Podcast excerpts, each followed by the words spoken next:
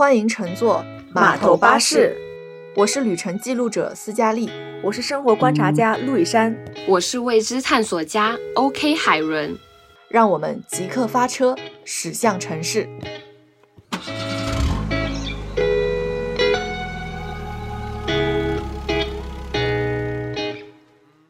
那我们现在呢，三个人来了一个新的地方露营，就是在徐汇滨江的江边上。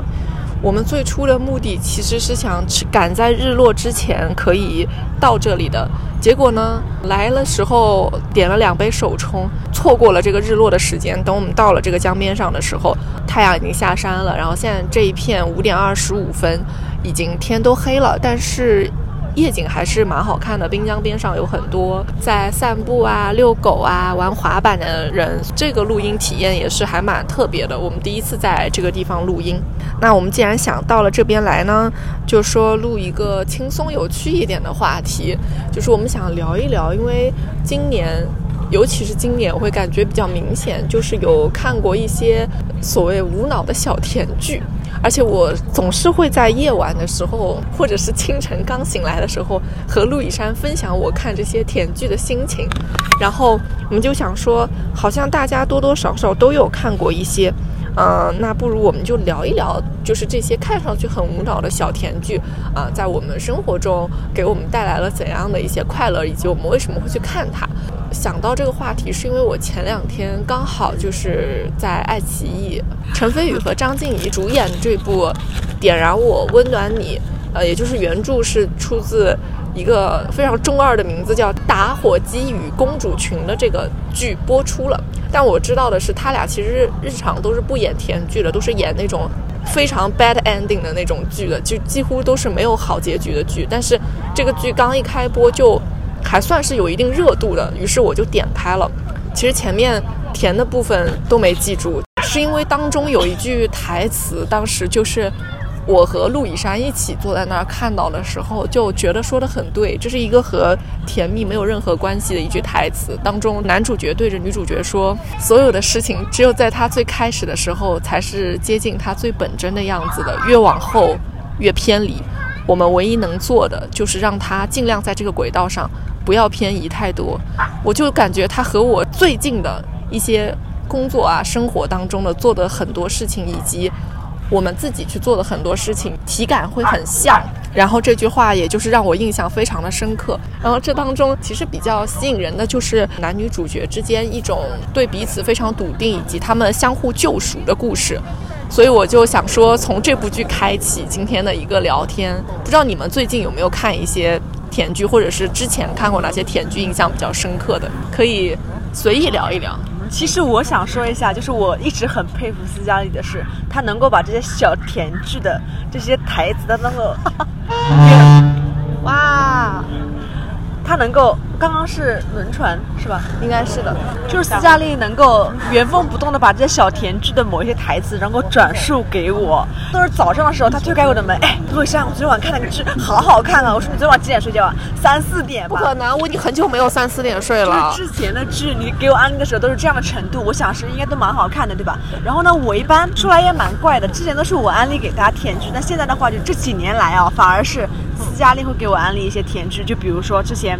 安利很成功的那个王安宇和向涵之的《百岁之好，一言为定》，哇，我真的好喜欢啊！因为一开始的时候，我觉得不就是高中生的恋爱嘛，就是看上去的什么学霸和学渣的恋学渣的恋爱。对，但是其实人家不是学渣。嗯。王安宇的那个男孩子，就是其实也是个很聪明，只不过是因为家庭的一些原因，所以不得不，比如说退学啊、去打工啊等等这些因素吧。然后他俩之间就是属于。彼此祝福，彼此支持，真的是彼此支持。一起考上了同一个大学吧，对吧？好像那个女孩子就 gap 一年，没有人家没有 gap，你记错了，gap 的是另外一部剧里。就反正他们俩一起，好像应该是考上了类似于这种清华这种好比较好的一流大学。他俩在大学里面又是参加什么竞赛呀，然后后来开公司啊等等。他们俩不是那种纯纯的无无脑的甜剧，是。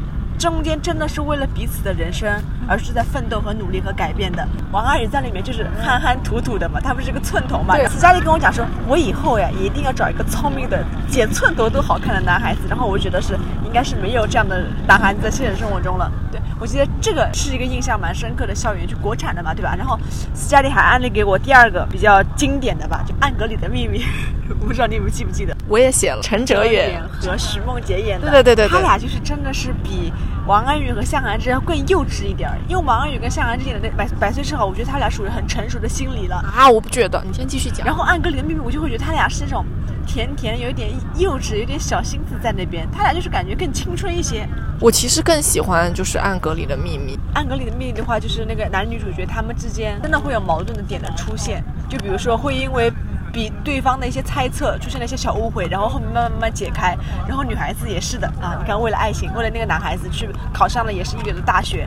然后后面不是因为他俩，我喜欢他俩的设定是他们是很好的邻居家庭，就是父母之间很彼此很熟悉。然后我那时候我就很，我就在回想我二十年的生活，我说我们家邻居怎么没有这样的一个哥哥可以引领我往前进？这个可能是我觉得会比较遗憾，且向往他们这样的一个剧情的发展的。因为这两个剧都是我安利你的，然后也是我先安利的你《百岁之好，一言为定》，然后再到那个《暗格里的秘密》。我其实看完《暗格里的秘密》，就是真的是很长时间都真的好喜欢那部剧。你如果真的拿它跟那些当年嗯大爆的那种小甜剧相比的话，它其实不是一个很出圈的剧。比如说跟《振华三部曲》比的话，它其实。嗯，并没有一个非常强的破圈的热度在，但我觉得当时《暗格里的秘密》就之所以让我觉得很欣赏的一点，是因为我觉得，首先其实两个人都是在演这部剧的时候，还是有一点素人感在里面的。当然，两个人长得都太好看了，这不是素人的长相，但是他们俩对于一个角色的诠释，以及对于这种台词念出来的感觉，其实更像你。真的生活中的朋友，他不是那种演员的那种很有质感的，他是带着一点粗糙、带着一点口音的那种感觉，他会觉得就真的是你周围的可能学长学姐会发生的那种故事。然后我也会觉得说，当中里面的一些，比如说女孩子当中有一段就是为爱考清华，想想都伟大。对对对,对，就是我会觉得这种很单纯。很执着的爱情，其实就很难得的，很少有的。因为我觉得，呃，可能如果是像《百岁之好，一言为定》当中，其实两个人都还是非常非常天才的人了。嗯，他们也努力，但是可能那部剧对于努力的体现并不是最多的。可是你在看《暗格里的秘密》的时候，你会真的觉得这个女孩子在为了追上这个男孩子，她做了非常非常多的努力。她纠结于想和男孩子一起选理科，也纠结于自己可能。文科学的会更好一点，家里有一个弟弟，妈妈可能更重视弟弟，不会把更多的心思花在他身上。他想穿一件好看的衣服，妈妈不一定给买；弟弟要一双球鞋，就会给他买。这种很细微的矛盾，其实可能会在剧中会有更细微的表现，包括可能当他真的走入成人世界的时候，女孩子去参加一个很商务的局的时候，要踩着一双高跟鞋，我记得她非常的累，但是可能不能理解她的那个男二号是希望她穿着漂亮出现在投资人的面前，但是男主角却可以跟她说。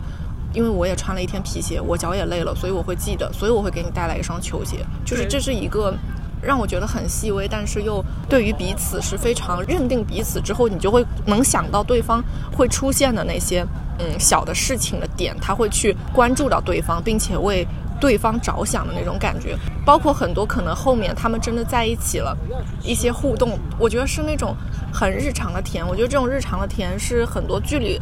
很难落实下来的，特别是在比如说像很火的那种《振华三部曲》中，关于青春的伤痛太抽象之后，你是没有办法真正走进主人公的内心的。但是这种很亲切的剧，会让你可以更带入到这种主人公的内心当中。我觉得这是我当时很喜欢这部剧的一个原因。对，就是暗格里的秘密会更加真实和感觉是是我们身边发生的事情一样。就就我记得他好像有一个。是男男男女主角，他们上了大学之后，男孩子为了搬出学校，他们就是住在一个很破旧的地下室吧，算是对吧？对对对，就是我觉得这种真实感会让我们会有一些些小共鸣点吧，对。嗯。然后就是那个女孩子在那个真的为了那个男孩子考大学的时候。我觉得他哭的时候，我我有感觉心揪的，因为我也觉得我也知道人这个数学题我也不会写。他追不上这个人，真的是一件他很着急的事情。而且他当时就有说过，无论我再怎么努力，再怎么喜欢他，我没有办法容忍我自己不够优秀。如果有一天我害怕有一天别人会问周思月为什么他会和我在一起。我觉得那个就是对啊，我也担心，如果我很喜欢的人非常优秀，我配不上他，我要怎么办？就是他的里面的很多的点会让我会觉得，可能青春里的每个人都多多少少想过这样的问题。就在我们聊的时候，海伦已经看姜看了很久了，不是他频频摇头。我没有摇，所以我我，呃所以海伦海伦这这几个剧你有看过吗？嘿嘿，没有想到我在吧？没想到，没有，就是你们刚刚说的那些我都没有看。如果是按照你们说的那几部类型的话，我今年应该没有看这类型的甜剧。然后我刚刚想了一下，我最近最近看过最近的一部甜剧就是。宋茜和宋威龙那那时候演的《下一站是幸福》，应该是很久了吧，对吧？应该两一两年。挺久了，挺久了，挺久，挺久，就是我最挺久了离我最近的。真的挺久了。真的好久，两年了吧？哎，可是我们不能嘲笑人家，因为因为《暗格里的秘密》都播出很多年了，是我只是我们没有翻出来看的看。对你继续说。对啊，所以我我也没有看嘛。然后刚刚你们说到校园剧，然后我在想，我其实最喜欢看的就是校园剧，因为我自己可能个人是对校园有一种情结的，就特别是当时候很火的，嗯，是我们单纯的小美好。啊，哇！你不说，其实我甚至于都快忘记了。我写了，我写了。但是你一说，我又想起来了。因为好好看，我当时好喜欢里面的那个江澄，胡一天演的是吧？对，胡一天，那是胡一天出道的剧吧？应该啊，是。啊对对对对出圈的剧。对，而且他们几个人朋友感情也蛮好的。然后除了这个，我还记得不是那部《人不彪悍枉少年哦，我知道这个剧的名字，但我没有看，》，但我知道。胡明昊。哦洪明昊演的对，您说我想起来，了。然后这两部都是比较偏呃校园的。哎呀天啊！哎，但是那个叫什么《致我们单纯的小美好》，当时刚出来的时候是真的，我感觉已经火出天际了。超火，超火超火！我那个那个我还两个人我还我那时候还将那个江辰的校园照，他不是和那个女主是有一个校园 CP 照片嘛？我将女主的脸换成我自己的脸发了朋友圈，那还是你这是我做过你也太最狠了吧惨！，就是 我现在看回那张照片，我都觉得我自己当时怎么想的。然后我记得那个《致我们单纯的小美好》是不是还有一个就是姊妹篇啊？《致我们暖暖的小时光》，顾魏艺对不对？我后来更喜欢这一部了。这部我反而没有看，我觉得说白了，就是我对于一切这两个人感情中没有其他人出现，然后一直就是持续的有互动，互动嗯然后呃一直相互的信任彼此，然后往下走的那种剧，我都我都挺喜欢的。就是编剧和导演不要随便给刀，就让他们俩甜甜的一起走走下去就好了。对的，对的，对的。然后我记得那个《致我们暖暖的小时光》吧，是顾魏艺是个大直男，真的超直的，但他成绩也是属于那种非常好的。但是呢，同时这个女主啊，我觉得很蛮喜欢她的设定，她是有脑子的女主。因为一般小甜剧的话，会会有一些，比如说偏差感，男女之间会有一个，就比如说男女孩子小笨笨的这种感觉。但是那个小美好里面，女主就完全不笨，小美好里面女主是笨的，都是笨。小时光，小时光了，哦小时光，小时光真不笨，而且她是很自爱的人对，，她是可爱的、活泼的，并且坚定、很勇敢的人，对对对对对有想法的人，我觉得他俩很配嘛。对，就是他们俩都是那种也不听其他人讲什么，也不会眼睛偏视到其他人身上去顾及到什么的，也没有没有其他多余的角色，就他俩一直就只有他俩。然后后面他俩住在一块儿的时候，在那个贵的屋子里，我就觉得好甜，超甜。然后最后不是是那个小朋友嘛？小朋友说都说小朋友是多余的，多余的他俩才是真爱。那个剧我有有一幕我很印象深刻的是，当时有一天晚上啊，女主角她的那个室友当时到他们宿舍来玩，然后第二天就住了一晚吧，好像还是什么的，然后第二天早上就一起在他们家吃早饭。然后那个女主角吃早饭就手拿起那个油条，她室友就拍了拍她说脏，不要用手。然后女主角看了一眼顾威一，顾威就跟他说没事儿，你就用手吃吧，就是 就很宠她。我当时觉得。了这种，就是 就很。甜，我就觉得就是你是挺脏的，但是你要是真想这么吃，你这么吃吧，我也不会说你什么的。就是往往这种细节才能更更加打动人。我觉得，就不要说那种什么表白我爱你，我喜欢你，我觉得这太直白了。反而这种细节更加打动人。烦了，我已经自己在脑补。专 专家建议这部剧你今天晚上回去开始关注一下。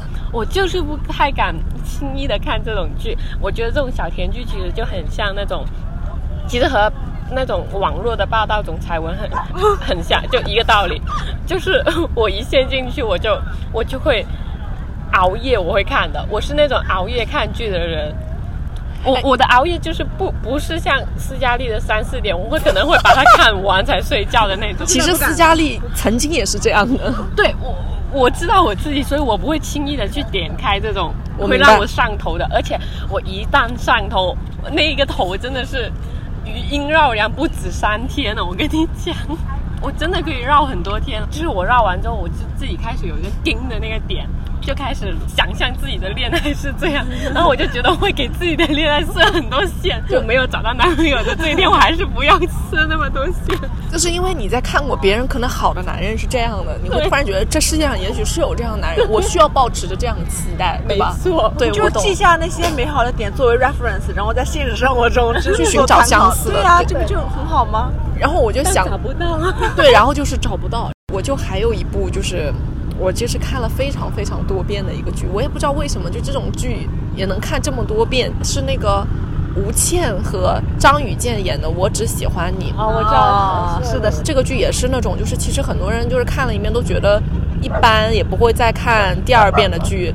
但真的就是这部剧，我当时看了好多遍。这个女主角也是那种，她怎么敢等这个男主角等这么多年呢？她怎么敢觉得她将来有一天会和这个男主角再重逢呢？但是那个剧就是一个，我甚至于觉得其实几乎于是没有剧情的剧，它就是在讲两个人学校里面发生的事情，毕业了，分开了，然后多年以后重逢了，然后女孩子为了这个男孩子去了他所在的城市，为了能陪这个男主角留下来，然后在那个城市里面做了很多的努力嘛。我是对于当中有一段话印象很深刻，就是关于女孩子为什么要选择留在那座城市的时候，她当时说了一段，说北京永远在堵车，这里空气不好，城市太大，人潮拥挤，我有一万个不喜欢这里的理由。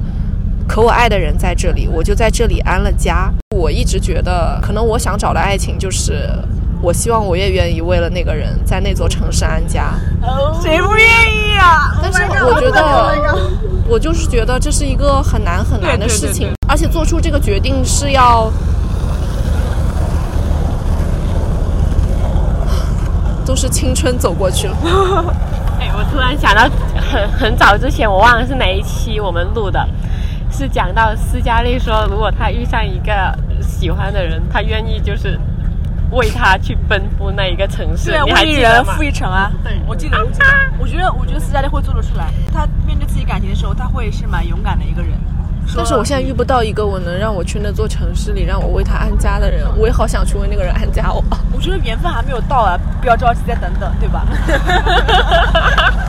对我，我其实当时看那个《我只喜欢你》看了很多遍，就是看那种小甜剧是一定有一个基准的，一定是那个里面的人物关系都是非常简单的。即使在我自己个人的生活中，我我也努力在追求的一一件事情，就是我希望我的人际关系是简单的，是不是复杂的，不是掺杂着。我以前有在某某一家公司待了很短的时间，然后当时我离开那家公司前，我的上司当时就说，其实我能感觉到你是一个不喜欢复杂人际关系的人，而且你。从小受到的教育和你的家庭都是让你不会接触到特别复杂关系的。他说，所以让你没有办法在遇到更复杂的人际关系的时候，你不知道去怎么处理。然后我觉得我的人生目标就是我一辈子不要知道怎么处理。虽然已经这个人生目标已经破灭了，所以这就是为什么后来反映到我去看剧的时候，我就非常喜欢那种人际关系特别简单的，就是从校园能走到他。人生走进婚姻的那种非常简单的关系，这就是为什么我特别喜欢看那个《我只喜欢你》。然后当中有一段我觉得特别甜的点，就是八个机位的吻吗？那个女孩子刚和那个男孩子就是要在一起的时候，她去告诉她的闺蜜说：“我终于要和他在一起了。”她的闺蜜说：“那你们那天发生什么了吗？” 然后你知道那个女孩子就是唧唧歪歪的那种场景，她跟她说：“嗯。”那天我们就是 kiss 了嘛，然后她说是八个机位的吻嘛，然后说对八个机位的吻。你知道我今天口水特别多，然后你知道我一直在咽口水。女孩子会，女孩子跟女孩子讲这个说，对我们那天是八个机位的吻，就是那种真的好甜好甜，觉得就是那个是很感人的，就是两个小女孩坐在自己的那个房间的角落里，在讨论我终于和我喜欢了很多年的男孩子在一起了，而且他还是我的初恋，就是那种感觉真的太甜了，就是我好喜欢那种感觉。好了，完了呀，我把这两个人讲了都沉默了。没有，我是在想，他说他喜欢这部剧，我觉得这部剧让他最喜欢的点是那个“纸”，我只喜欢你的“纸”，就是 you are the only one。对对对对对只喜欢你。对，那个当中其实他们两个人也是会有矛盾，但是，嗯，他们去选择的最后就是我承担我该承担的责任，但是我只喜欢你，就是我只要想到未来是和你在一起，我想想都觉得很快乐的那种感觉。对，就是最后不是男女主角他们也是好像也是创立了个公司吧，对不对？这就是男主角在开公司，女孩子去他那给他当助理。对对对对，然后不是出现很多问题，但不是因为就是有这份喜欢，所以才肩并肩的继续往下走嘛，对吧？对对对就是这份只喜欢你这份坚定感在，所以才把他们之间的感情会更加的牢固。对，然后我知道，就包括刚才说到，嗯，就是海伦说到下一站是幸福，或者是我们刚刚说到其他的几部剧，其实我们我觉得有一个相同的点，就是一定至少有一方是非常坚定的在选择另一方，这个坚定是你周围出现多少人，就他看不到的。就这种坚定，其实在我们的生活中，我会觉得已经非常的难得了。可能这多少是一个吸引到我们的点。海伦就冷笑一声，我没有冷笑，我是在想，如果是我，我做不做得到？对，就有的时候，因为我觉得就是，嗯，欲望和杂念都特别多嘛。就是如果如果我们能够坚守到内心的那一份最底层的坚定的话，我是觉得确实蛮不容易的。因为我们刚刚说的都是国产剧嘛，对不对？然后我这边其实也也有想到一些，比如说韩剧对韩剧，你知不知道韩好，我想我也想听听。我不知道你们有没有看过那个《金秘书为何这样》，大家都笑了，你知道什么吗？首先一个大前提，这是一部漫画，你知道吗？这是一部漫画金秘。是不是我的金秘书？就是为何这样？啊，对，就是他金秘书为何这样？就是它是一个漫画改编过来的。我终于等到我可以讲了。哎，要不你先，你先，你先你等很久了。没有，因为因为我其实我也不是那种很看韩剧的，因为韩剧的就是也是那种很甜、很霸道总裁，然后大家又是男帅女美，然后又是或者蛮有钱的那种。对，这次是会长，对，然后所以我就我都不敢轻易看的，真的。你还清醒呢。因为韩剧都是很多都是偶像剧，真的是偶像剧。对，除了警匪就是偶像，然后所以我都不敢，甚至当时很火的那个《来自星星的你》啊，《继承者们》啊，我都没有看，因为我知道这种一看呢就会很陷进去，然后你又会把自己带入到里面的。角色，但是这个 刚刚说的《金秘书的你》，我真的没有忍住了，我就怎么办看了，我我的天，金秘书是要看到脚趾头都抠起来了那种。就是他虽然有很多情节，其实现在想起来很尬，但是他又很甜。主要是男会长啊，谁不爱啊？你能不能像个人一样说话？他就是中二又自恋嘛，对吧？他每天早上金秘书给他整理衣袋的时候，他说：“我天哪，这个光好闪烁，原来是我在发光。”他 就这种东西，这不是你吗？没有什么我呀。我我每一天我就在想，我也想做个秘书，然后去帮他整理衣服。对，就是，然后他就是跟朋友在吃饭的时候，他说：“哇，他在酒杯上看到自己的影子，他说：我天，这个人长得还还有那个太帅了。”还有参加晚宴的时候，在对面的那个大白镜子里，你们记得好清楚。因为他太太自恋了，当时给他封了称号是亚韩洲 King 对亚洲，对，太厉害了。然后后面的话就是，他因为是跟金秘书之间一直打直球的关系嘛，他说他因为不想失他那是直球吗？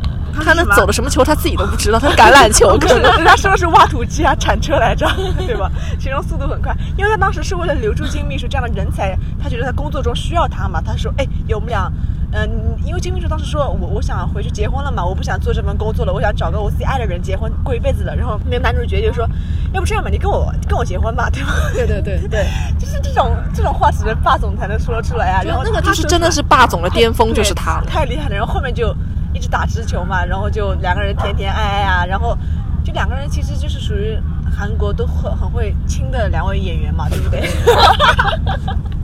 我不想听了，突然不想听了。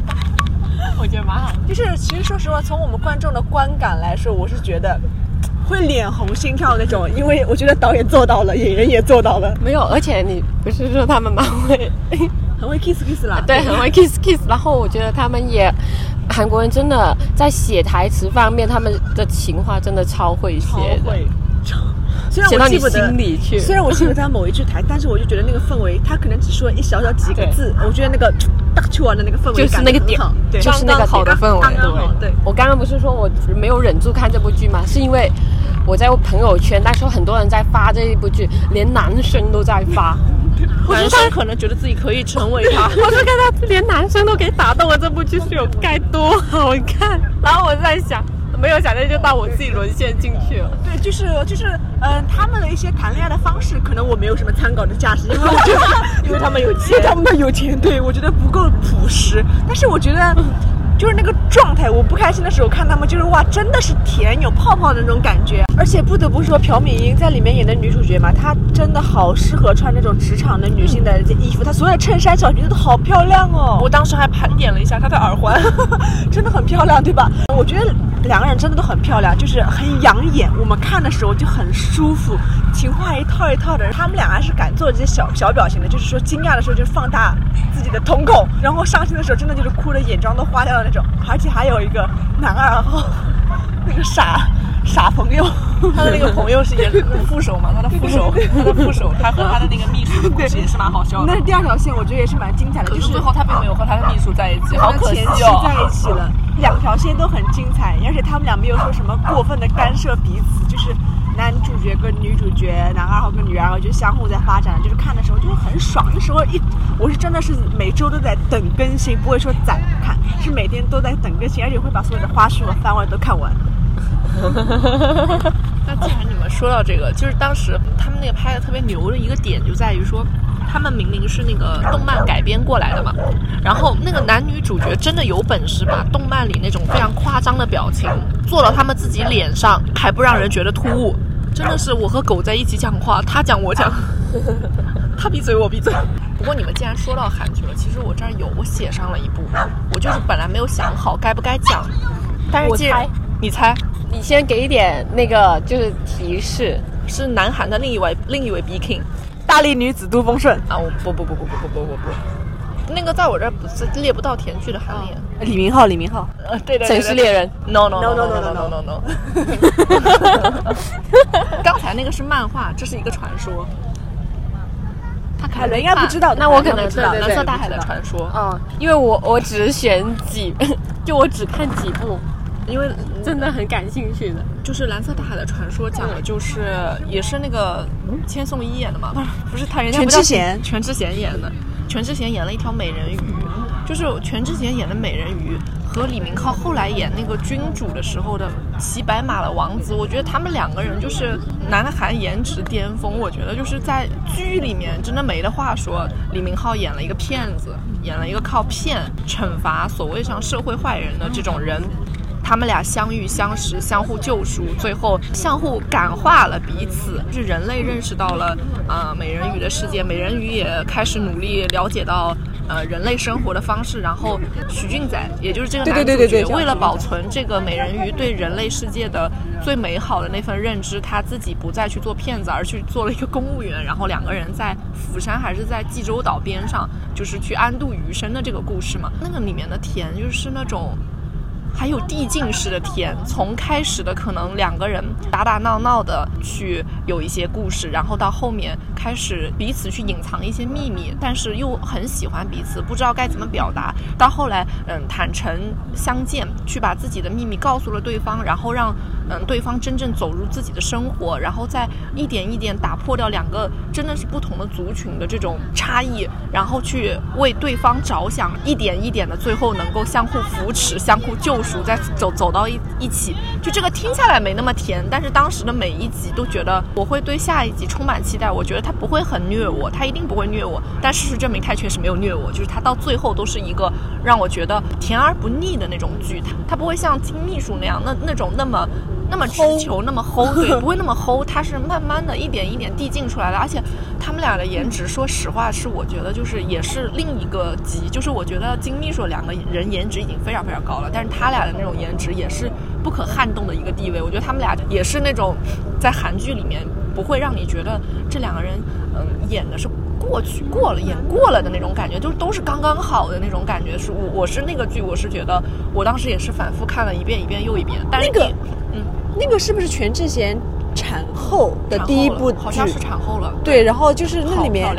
身材超棒，而且她里面是不是也是那种又来了，跟千颂伊的时候是差不多，随便一件衣服挂在她身上就哦特别漂亮。随便一件是不是有一个情节是从垃圾桶里面 捡衣服？人家从垃圾桶里捡了一身衣服，然后左脚跟右脚的鞋穿的都不一样，然后走出去还是那么的美，然后头发像海藻一样在她的头上，太美了。我真的觉得她就是瓷娃娃一样的那种脸。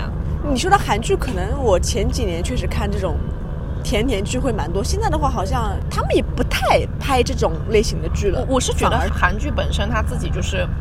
很少拍真正意义上齁甜的剧，其实蛮少的。它大多数都是起承转合特别多的那种，而且很多校园剧也不会是那种纯甜的，一路就是走到最后的那种。这也是我觉得其中一个毛病，就是它如果要是拍一部甜剧，它就不是那种呃落地的甜剧，它肯定是像那种大力女子都奉顺。对对对对对，它如果真正一旦拍拍到现实意义上的剧，都是一种像呃《我的解放日志》这种，就是一定是你要悲伤着看完的那种剧，因为它会让你觉得更现实一点的那种。那种的话，可能就是你带着带得带入自己的情绪去看了，不是在说只是用眼睛在看这样的一个东西。然后我之前看了一个韩剧里面，就是刚刚讲的大力女子都丰盛啊，就是我 我就还是蛮喜欢她的，因为这个和另外一个也很像来，举重妖精、举重妖精。金福珠，因为他们的设定我觉得就蛮妙的，就女孩子都是那种力气很大的，不是说那种甜甜的、萌萌的、暖暖的那种小小女主。而且关键是两个人长得都很可爱，但是去演的都是力大无穷的。金福珠，举重妖精金福珠你应该知道吧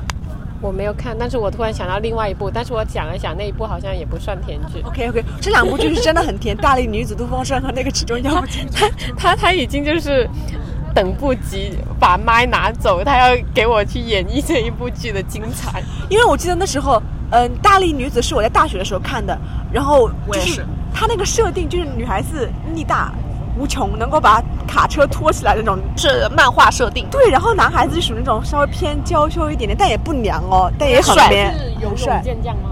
那个是举重妖精金金福珠，你串了串台啦。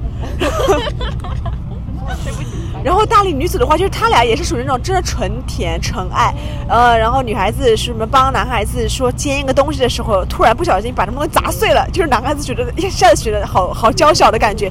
但他们在相处的过程中，也是属于那种女孩子也会相互照顾的男孩子，然后男孩子也会去体谅女孩子嘛，因为他俩之间因为首先力量悬殊悬殊了，就让别人看起来不是那么的登对，但但是他们用真心打打动了彼此，对不对？我记得当中有一个情节是那个女主角为了去给男主角出气还是干什么，去找了他们那个办公室一个很坏的社长，一个那个娘娘腔，然后他把那个一根一根铁筷子转了一圈，在他手上转了一 下，告诉你我力气这么大，你给我当心一点，对对你不要对随便得罪我的人，对，就是就是这种，我觉得这种细节就很戳人啊。就带有一点漫画的虚假的色彩，但是又同时让你觉得很很可爱的那种感觉。对，然后他隔壁那个举重妖妖精金福珠嘛，就是属于李圣经对隔壁的嘛。李圣经姐姐就是纯的为了这个剧吃胖的，但虽然吃那么胖，但是上镜还是那么好看。然后那个呃南柱赫嘛，就是在里面就属于两个人一炸一呼的性格。然后在里头就是属于那种服装啊，就是这种喊。然后呢，男孩子可能遇到了什么车疾驰而来，嗯会有水塘溅出来的时候，男男孩子会把福珠挡在前面，给他挡雨。就是这种设定，感觉霸总可做不出来这种事情啊。但是可能发生在校园里面的话，我觉得男女之间会发生这种这种事情，感觉就很戳我。因为我我总是会带入我自己的话，就是说，因为我没有遇到过这样的男孩子跟我一起闹。这种剧我一般不敢带入自己。举重妖精金福珠里面，就是他们不都是举重队的嘛？嗯然后福珠跟他那些朋友们每天都在吃，你知道吧？就吃播，对对对对对吃超多，还会教你怎么吃。就比如说吃去吃韩韩国自助的时候，你应该先吃什么，先吃什么，什么。我说哇，原来之前的含量都白吃了。而且有一部我记得是福珠，他额头上长了一个痘痘，巨大的痘痘。然后呢，那个男主角爬了窗户送了一个创可贴啊，哦去他们家，对，都都贴起来了。我的妈呀，我觉得那个就好甜，好戳人。那个那个剧当时是真的，就是因为前面男主角就是那种吊儿郎当，然后也也不知道是不是真的喜欢这个女主角。后来结果他自己发现他自己挺喜欢女主角之后，就是立刻态度三百六十度大转弯，然后开始疯狂追妻的那种。就是当时就是后面因为两个人在一起。真的相处的时候，你会发现福珠谈恋爱也会变成另外一个人，就不是那个之前之前那种傻不愣登的，然后只知道追着追着那个男主角哥哥跑的那种小傻子了。我我记得当时看这个剧的时候，是我在考准备考雅思阶段，是冬天很冷。然后呢，我想是哇，考雅思那段时间复习好无聊啊。然后这个剧成了我唯一的一个往下走的一个精神支柱了。我也不知道为什么，就是我每周都在也是一样的等更新。然后呢，等完看完这个剧之后，我说 OK，今天看完这个剧了，我继续去刷题目了，就是会有这样的一个动力感在。我觉得还蛮妙的，成为了一个那个冬天蛮记忆深刻的一个点。对，就是反正韩剧就是那种要么就把你齁死，要么就你就惨死的那种啊大喜大悲之间的那种转换的那种感觉。你这样讲，是我就想到、呃令我心疼了好久的那一部。二十五、二十一，对甜到前面，喊在后面，哎，它不能列入今天的话题。但是它伤了你很久的心。它真的伤了我，它是我看过那么多剧伤了我最久的一部剧。它完全不能叫 bad ending，我不知道它算是什么一个 ending，反正它不是 bad ending，它也不是什么 BE 美学。对对对我不觉得。对对我记着，但是它前面真的很甜很甜。我我其实一开始看那个剧了，我也觉得前面特别舒服看的，因为我看的慢那个剧嗯，当时。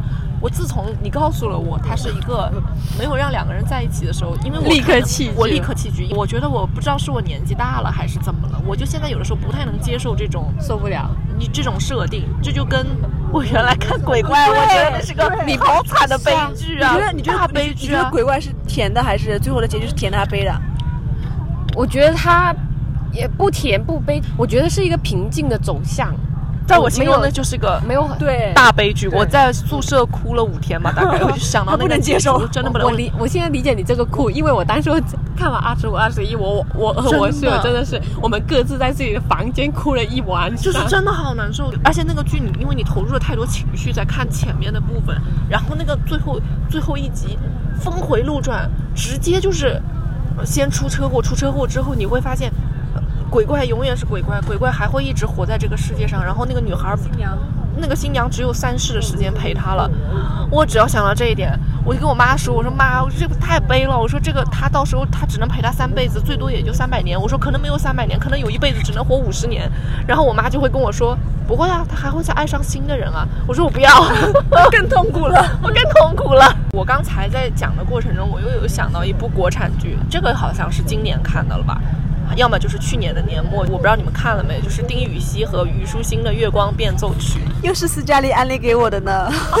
很久没有看到让我觉得写那种职场角色非常舒服的了，是因为这两个是就纯职场剧嘛，但是职场剧又是两个个相当于是一个作家和他自己的编辑之间的故事，我觉得它当中就是没有，也是没有那种七七八八、呜呜糟糟的人。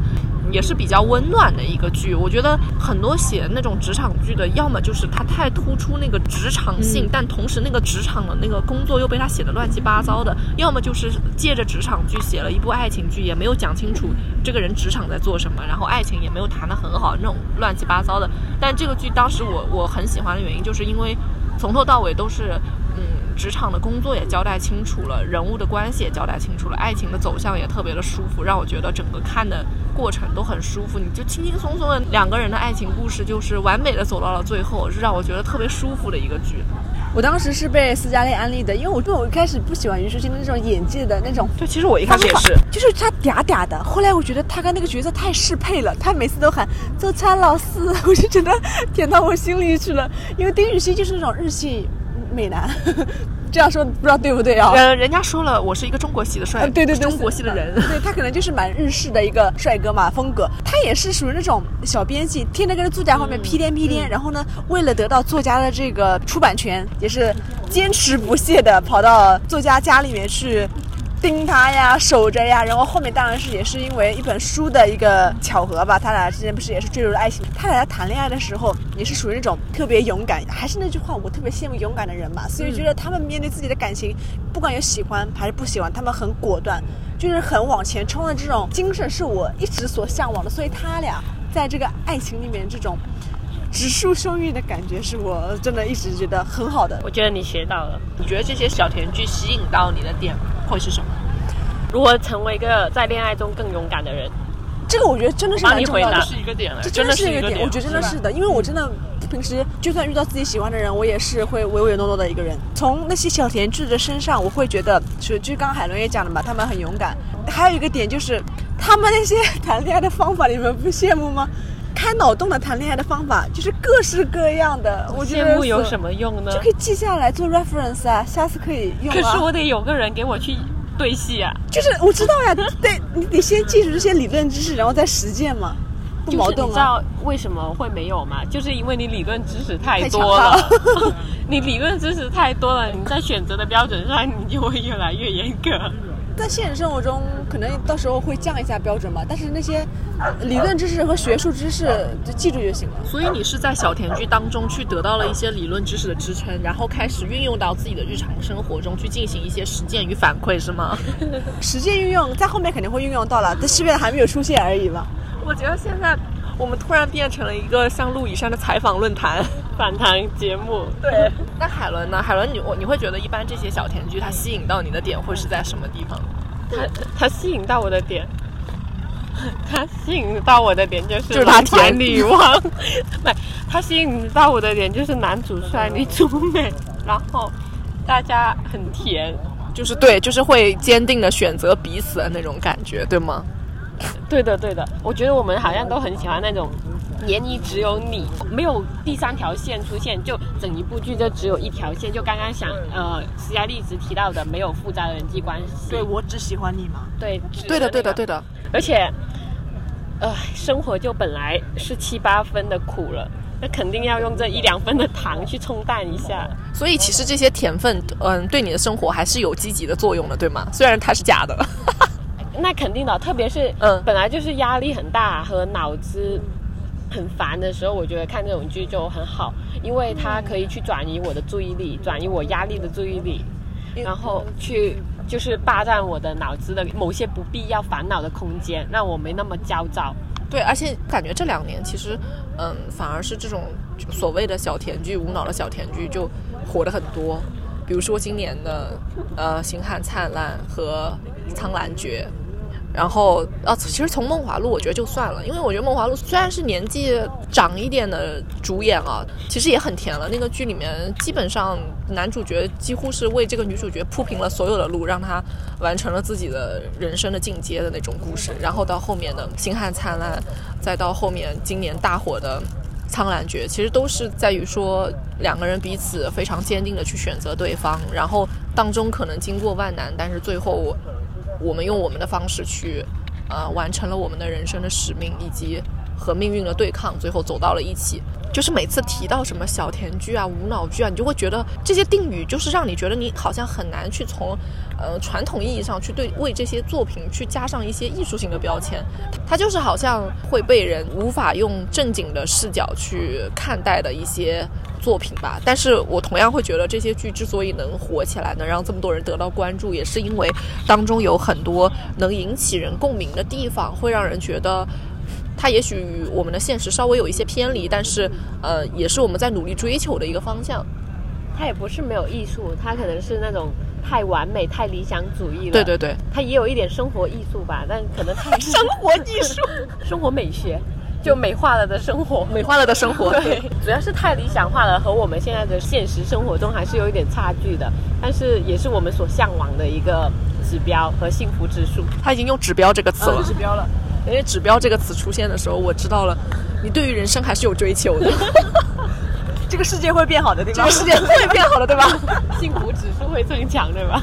我觉得其实对于我们而言，就是不管可能是在即将收获幸福的途中，在寻找幸福的途中，我觉得终归就是我们都是希望能够和喜欢的人在一起，然后希望我们能够。生活的这个人间是悠悠长长、闹哄哄的，然后都是希望可以在收获一份治愈的同时，可以拥抱我们的生活，对我们的未来怀抱期待，爱自己，爱身边的人，也相信爱。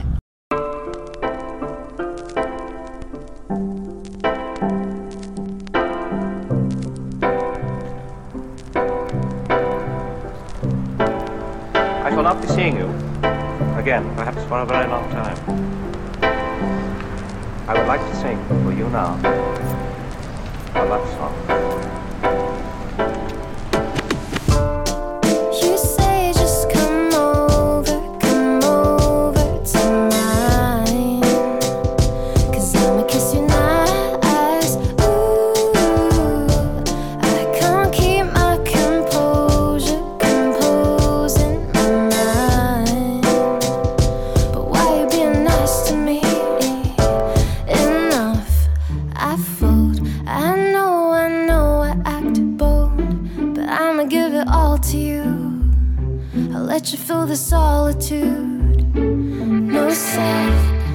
sure I, I overdose and drink you into comatose.